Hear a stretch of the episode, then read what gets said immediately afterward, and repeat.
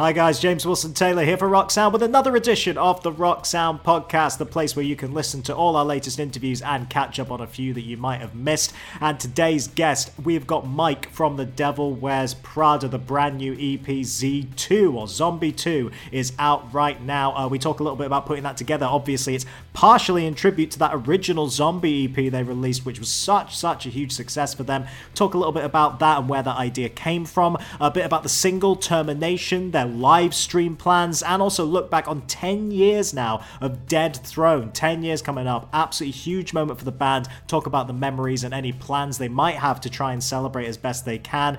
Also, a little look to the future. What are their live plans? Will there be a new album to follow soon? Lots of really interesting stuff there. You can go and check out the EP right now. It is available everywhere. And if you want to see the video of this conversation, it is, of course, as always, up on our YouTube channel. Just search for the video call playlist. But now, here we are talking all things Z2. It's Mike from The Devil Wears Prada. How are you, Mike? I'm fine, man. Thanks for having me. Yeah, good to see you, man. Good to see you. And we'll start this off in the way we've started off every single one of these, and you know the hundred odd we've done over the last year, which is say, you know, hope you, your bandmates, your family, your loved ones, all staying safe, all staying well during you know this very very odd time that we find ourselves in. And before we get into all the music and all that exciting stuff, just generally, how's it been for you, man? Another one of these bands where you kind of live on the road. This must be nice in a way to have a bit of an extended period at home, right? Yeah, it really is. Uh, we're we're a bunch of old men these days, a bunch of grandpas. So it is nice to uh, to rest up. Um, recently, it's been some of the longest stints I've gone without without yelling, which is weird and crazy. And uh, yeah, it's bizarre how time feels super slow but super fast. It's just a really like a day to day matter. But um, yeah, just resting up and certainly ready to play shows again, but trying to you know uh, keep keep in best mental health and uh, just uh, do what I can. You know, we're all we're all having to go through this. Yeah, doing what you can. That's the mantra, isn't it? You just got to keep going and keep doing what you can, dude. I respect you for that. And uh, it's nice to see that you guys, you know, like many others, managing to stay creative while you're not out able to get out on the road. Like you say, this new EP is kind of imminent, really, at the, at the time of recording. I guess by the time people see this, it will be just about to drop. Um, tell me a little bit about it, man. A sequel of sorts, I guess. But when did the actual idea for this start to develop, and, and when did these songs come together for you guys? Um, and I can't recall when when Kyle really first started cooking up demos, but basically the idea came about with uh, Zombie turning 10 years old, and we wanted to do uh, a seven inch, do two new songs. Um, but like the pandemic, everything kept lengthening. So we realized how much time we'd have at home and realized there's no better opportunity to make more than just two songs. So um, over the course of the summer um, and into early fall was uh, writing and recording, re-recording, and getting everything all tidied up, mixed and mastered. So it's been uh, it's been a while in the making. Usually, I think you know when the world is more ordinary, you have a faster turnaround. But uh, we weren't really weren't really grinding as fast as we usually would for like a full length. So we we took our time with everything and made sure everything was right visually and of course audibly. So um, yeah, it's been it's been uh, probably not quite a year since I started vocals on everything and whatnot, but um, it's been a, it's been the process. Yeah, was there a bit of trepidation approaching something like this? Because, like I say, you know, it was it was such a, a, big moment for you guys that first EP when you know ten years ago. It's kind of crazy, but when you're approaching something like this, so the original idea, like you say, couple of tracks, nice little extra thing, re-release would have made a lot of sense. But this is this is effectively a sequel, or at least you know thematically very much in the same world. Um, how do you approach something like that? Do you do you view it as a sequel? I guess is the is the underlying question. I do view it as a sequel, but at the same time, it's not. Hey, here's like the way I've kind of described it is it's not the back half of the zombie record. Like right. it's not to be like if there was track six through 10 of the original zombie, these would be those songs because writing and in band members of this uh, has drastically changed. And even the scope that I wanted to look at the zombie pandemic, epidemic, um, I wanted to be different from where uh, zombie one was. So I don't know. Yeah. I I wasn't reluctant because I was excited to take this on, but I think the the sort of obvious point is that when you do something like this, you're setting yourself up for people to be like, "Oh, the first one was better." Um, and I'm not. I don't read comments and whatnot, and I I'm not about to start. So when the the actual thing drops, I'm sure there's going to be people saying that the original was better, the first one was better, but it's not meant to be, you know, the again that back half of the same thing, or it's not supposed to be the one up version. It's it's something very different and uh, and intentionally so. So um, yeah, in terms of trepidation, I think that that's about where I was at. You know, um, our our A and R at Solid State, the way he described it was when the new Mad Max movie came out. It wasn't meant to be the the the sequel or like this like it wasn't supposed to be the first one it, it's something totally different but you know within that same thematic world and um i thought that was a really perfect analogy as to what we were trying to do with zombie 2 as well it's it's um, it's not to say this is the better version or something like that, but um, here's here's 2010 and here's 2021. Yeah, I guess that's the thing as well. You don't want to repeat yourself ever. You know, even if you're you're living in the same world of you know that you created with that first EP, but you don't want to ever feel like you're repeating yourself. And it's quite nice. It feels like a bit of an expansion on those ideas, like you say, a sort of sort of left step to the left. The Mad Max analogy is pretty good on you, man. It's it, it kind of makes sense that it's from that same world. So you see yourself? I don't know, playing more in this kind of area, or is this like that's full stop now on on the world of zombie? Uh yeah. I don't know. I never I never thought we would write more zombie songs to begin with.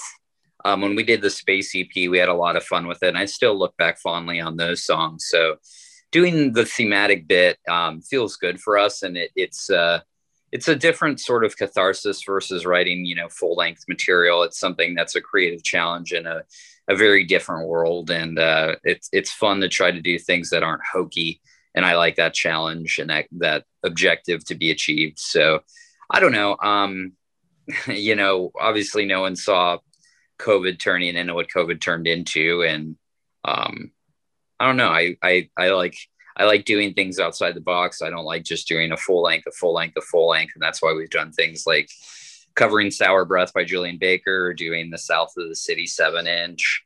Um, you know, uh, th- there's a, a, whole world of different possibilities. And I think rock often gets, uh, gets pegged into a corner as far as you just keep doing the same thing over and over. So, um, I'll see, we'll see where things lead, but, um, yeah, we're stoked with uh, releasing Z2 and also seeing that the act is still growing amongst uh, amongst listeners too. Yeah, well, I mean, we should mention the track that people kind of can hear right now at the time of recording that's just dropped is, is Termination. And what lovely reaction that seems to have had. You know, if you could just talk a little bit about how that particular one, I suppose, came to be and, and why you thought it was a good representation to get out there ahead of the full EP. You know, it seems like a really good starting off point for people. Yeah, it, it's really that. I think something we've always kind of done as far as first signals when releasing a record is is to put out what I call middle of the road songs, songs that aren't on either end of the spectrum. Um, with the act, we were kind of different because we wanted to release what was most jarring, being "Please Say No" early on. But um, yeah, "Termination" feels like it is very much middle of the road type song for what is the Z2 release. Um, "Forlorn" is a song that I'm very um, probably I would probably consider my favorite. So I think that one's coming here shortly. I'm not sure when this video is released, but um, I, I, feel really good about Forlorn too, and I think that Termination into Forlorn is uh, a good one-two punch as far as what folks can um, anticipate hearing with the EP. But I think there's some other range in there too. I think um, we have a song on there called Nora that is unlike anything that Prod has done before, and certainly not something I would want to introduce the EP with um, is again it's more on one side of the spectrum rather than in the middle but um, yeah all in all like i mentioned you know we've been sitting on this for a while and we took our time putting all this together. So you know the world is is you know stuck with its feet in cement. So it makes it even harder to the anticipation and the excitement to release these songs. So um, yeah i'm not a i'm not a comment reader but um, folks seem excited on termination which we're certainly grateful for within the camp yeah, and like you say, you know, while the world's feet is very much in cement, uh, you've got to figure out things you can do you know, live streams have kind of become the norm over the last year. And I've, I've, said this many times in these conversations, but what I just absolutely love is that every single band has been kind of radically different. I haven't really seen any repetition in terms of what people have been trying. They've really tailored it to their own audiences and made it work for them. You guys have got the show coming up around the EP. What can you tell us about it? And I guess what was your approach for it? The approach is more like a live show. I think, you know, some bands really came out screaming, being like, this is the closest you can get to a live show, or trying to give that as far as the lights and doing it depending on what your venue is. Um, we didn't want to do that so much with our first two being more of a studio experience. And this one is sort of in the middle. The lighting is, is much more um, like what one would expect from a live show. And in fact, working with uh, Quinn, who's our lighting director, on tour a fair amount of time. So um, it's got a little bit of that, a little bit more spastic rather than doing something black and white and something a little classier, I guess you might be able to say. But um, yeah, it's uh, it's something, you know, I I like anything else as far as what I would have never anticipated. I would have never anticipated releasing an entire project live before the actual EP, but um, you know, we pride ourselves on our live show and our performances, and we pride ourselves even like the act where most of the rhythms are all recorded live. Um, there's a time and place for doctoring up recordings, but um, we we we like to go all over the place. So um, yeah, I'm excited to show to to to present these songs live off the bat, and then uh, you know see where things go and what the reaction is with the actual recording itself, the EP. Has there been any of these live stream shows over the last year that you've kind of watched yourself and thought, "Oh, that's that's a nice idea," or maybe inspired little things here and there, or any you've just been kind of impressed with? What stood out to you? Yeah, the only one I've there has been some that I've missed. Um, I know, like some of the guys in the band have watched more more than than others. Um, and again like watching our buddies in silverstein and whatnot or a day to remember which even john our keyboardist was a part of. But um, i haven't watched i've only watched one which was the idiot prayer by nick cave um, at alexandra or alexandria palace there in i think london um, which was just nick performing with the piano um, but uh, i loved it it was amazing um, anything Nick does, I'm I'm a huge fan of. So I tuned into that one, and I, I, certainly appreciated the the intimacy of just an artist and his piano going over all of these classic songs and songs that have always meant so much to me. But yeah, the to your question, that's the one that stuck out for me, or the one that I I was keen to tune into. Hey, good choice. Nothing wrong with that, man. And a beautiful venue as well, Ali Pali. We do love it over here. Um, uh, something else I wanted to kind of mention to you, man. It's a little bit later in the year coming up, but as much as landmarks are landmarks, and I, I never know how much people want to look back or even mark those moments, it is going to be 10 years since Dead Throne, which is still just such a huge moment for the band, such a huge, huge moment. And I just wondered a little bit if you could look back about I guess I guess were there any moments there that felt particularly mad to you? You know, it was one of those moments as a band where suddenly you were on you're on the bigger stages, getting to do some huge, huge tours and everything. It felt like a moment where a lot of people really discovered you guys for the first time. What are your sort of memories of that time period, really? Yeah, I mean, those were that was our biggest headlining performance and biggest production we've ever assembled. Um, so that definitely sticks out to me. I, I mean, the thing that it was it was very um, recognizable and immediate when we were doing the record. And i still automatically just go back to working with adam d and the fact that that was our one of two times working with adam and i, I can't say enough great things about the dude both as a person but also as an engineer and what his footprint is you know in our scene and in our world so I just kind of think of that. You know, we we did um, our first three full length records and the Zombie EP all in Indiana with Joey Sturgis, and that was our taking a, a very big step in. I think a very important.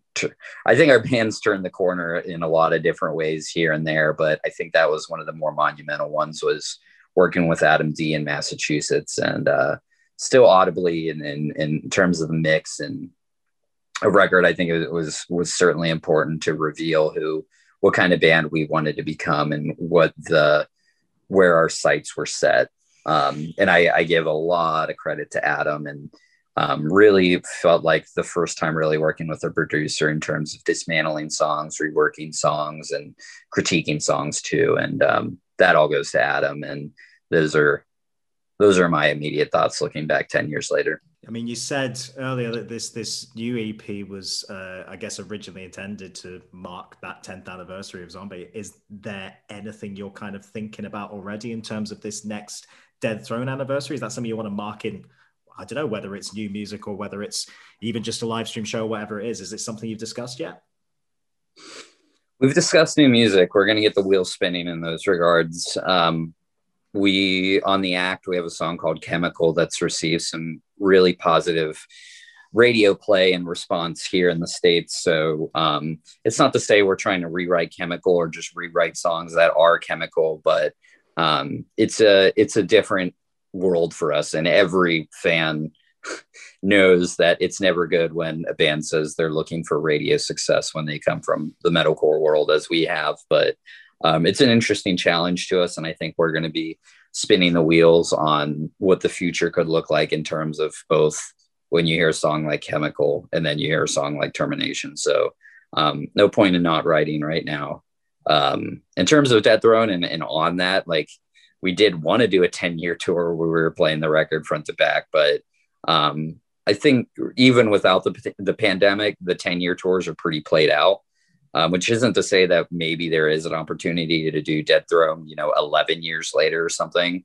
Um, we'll see what the future looks like, but I mean, it, it, it's certainly difficult to make plans right now. You know, when I know what tour we were supposed to be doing in the fall, what tour we are supposed to do in the summer, what tour we should have just been wrapping up right now.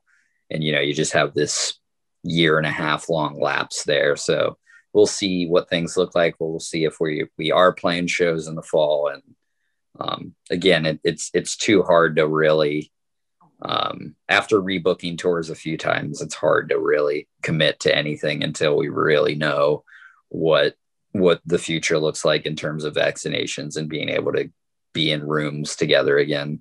Yeah, of course. Well, I mean, whenever those shows do arrive, we know they're going to go absolutely off, man. People are so excited for live music. And I know I can see already just the reactions for this live stream show, if nothing else. People are very, very excited to see you guys back playing live music. So hopefully we'll get you back over here in the UK sooner rather than later. And in the meantime, man, yeah, just take care of yourselves out there. You know, love to you, and love to the bandmates and all that. And we'll see you soon, hopefully, when things are safe. All right. Yeah, appreciate it. Can't wait to be back in the UK. Um, and same to you and your family. And uh, day at a time, but hopefully, you know, we'll be across the pond. I'm, I'm, I got the band's all vaccinated. We're ready to go. Um, oh, that's good. There you go. That's something. Yeah, that's something. That's, We're getting there. That's the positive. Yeah. But uh, again, thank you so much for having me and my best to the UK. Thanks again to Mike for that conversation. And like I said before, if you want to watch the video of it, it's up on the Rock Sound YouTube channel. Just look for our video call playlist. Uh, we will be back very soon with a brand new episode. If you want to listen to all our previous ones, you can click subscribe to the Rock Sound podcast. We are available on Spotify, on Amazon Music, on Apple, wherever you get your podcast from. So until next time, I've been James Wilson Taylor, and thank you for listening to the Rock Sound podcast.